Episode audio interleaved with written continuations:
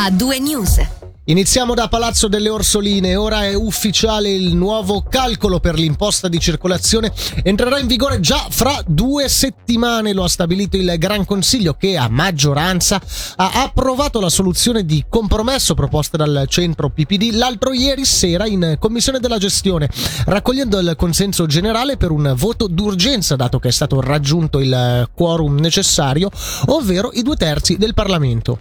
Oltre a sciogliere il nodo sulla disparità di trattamento tra un proprietario di auto con l'omologazione prima o dopo il 2018, la proposta è piaciuta ai iniziativisti, partiti e governo. Quest'ultimo prevedeva una tassa di circolazione con un incasso totale di 85 milioni, gli iniziativisti di 77 milioni, mentre questa soluzione porterà nelle casse dello Stato circa 81 milioni di franchi. Per tutti i possessori di un veicolo la tassa sarà comunque meno salata rispetto al passato. A risparmiare di più saranno i proprietari di un veicolo a motore elettrico. Bocciato invece la proposta dell'UDC di rendere incompatibile la carica di consigliere agli stati con la candidatura al governo.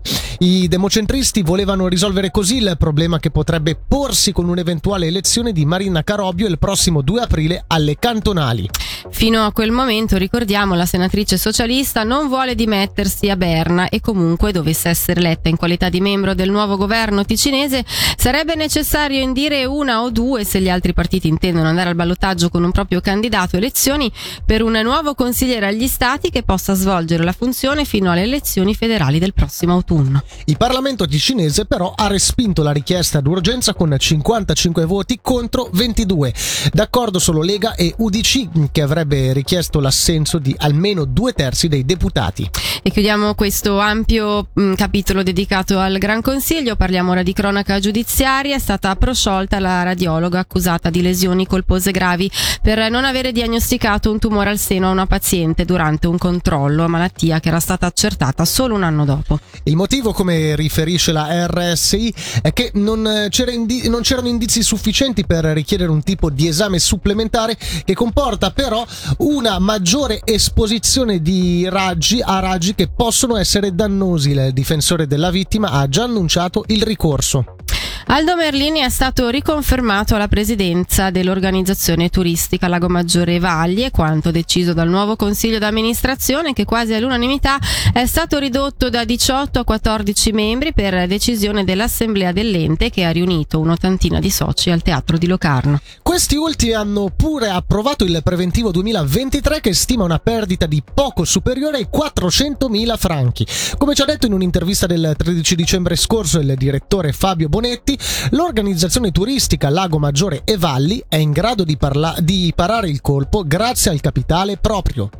Solitamente siamo sempre prudenti nello stilare dei preventivi, quindi c'è questo fattore di prudenza da un lato, dall'altro siamo tranquilli perché abbiamo un capitale proprio di diversi milioni di franchi che andrà a colmare questo disavanzo preventivato. Disavanzo perché? Perché non vogliamo diminuire gli investimenti a livello di marketing e comunicazione, non vogliamo diminuirli gli investimenti sul prodotto turistico e sulle manifestazioni, quindi verrà mantenuto il livello sicuramente degli scorsi anni, in alcuni nuovi casi ci saranno saranno dei nuovi investimenti, specialmente in eventi di, di grossa importanza. Ecco dunque che questo disavanzo è nient'altro che un maggiore investimento per mantenere alto il livello dell'offerta turistica. Diamo spazio ora alla stagione 2021 della pesca che vede sempre più praticanti in Ticino anche tra i più giovani. I dati del Dipartimento del Territorio evidenziano come sono state 4.358 le patenti annuali per la pratica dilettantistica rilasciate lo scorso anno, pari al 6% in più rispetto alla media del triennio 2018-2020.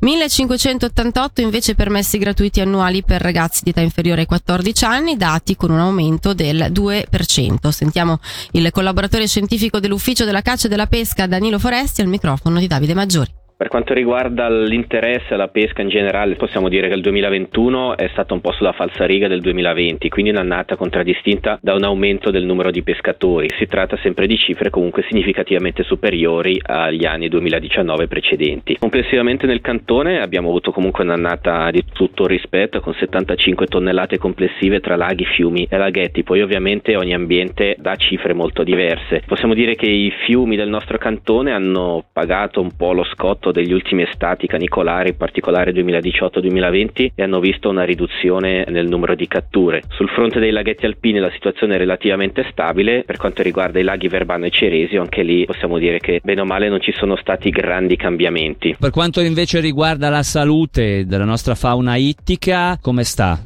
La situazione sui fiumi è sempre un po' delicata perché risponde in particolare alla carenza d'acqua e come sappiamo bene quest'anno la neve d'inverno non si è fatta vedere e l'estate è stato particolarmente caldo. Questo non porta giovamento alla pesca sui fiumi perché si vedono un po' in crisi per carenza d'acqua e temperature elevate, mentre che negli altri ambienti che sono un po' più solidi rispetto a questi cambiamenti climatici la situazione possiamo dire che è migliore. Questo era solo un assaggio dell'intervista al collaboratore scientifico dell'Ufficio della Caccia e della Pesca Danilo Foresti che ritroveremo nella seconda ora di A2 News. Il Ticino si conferma la regione maggiormente toccata dal rincaro. In novembre, infatti, l'inflazione percepita si è attestata al 3,3% a fronte di una media nazionale del 3,2%. I dati considerano solo l'andamento dei prezzi dei beni consumati regolarmente dalla popolazione, rimuovendo i fattori di contenimento dell'inflazione come gli affitti o i beni durevoli. A spiegarlo è Comparis in un comunicato. Buone notizie per il calcio ticinese e per i tifosi del Chiasso, il club rosso-blu per il momento è salvo, ne dà, notizia la RSI.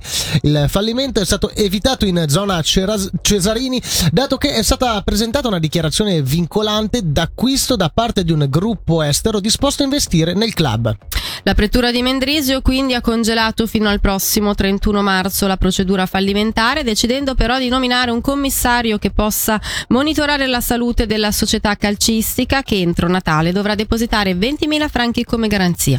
Nei giorni scorsi avevamo riferito di un altro potenziale investitore, un imprenditore italiano residente in Ticino che, riferisce ancora la RSI, si è tirato indietro dalla trattativa.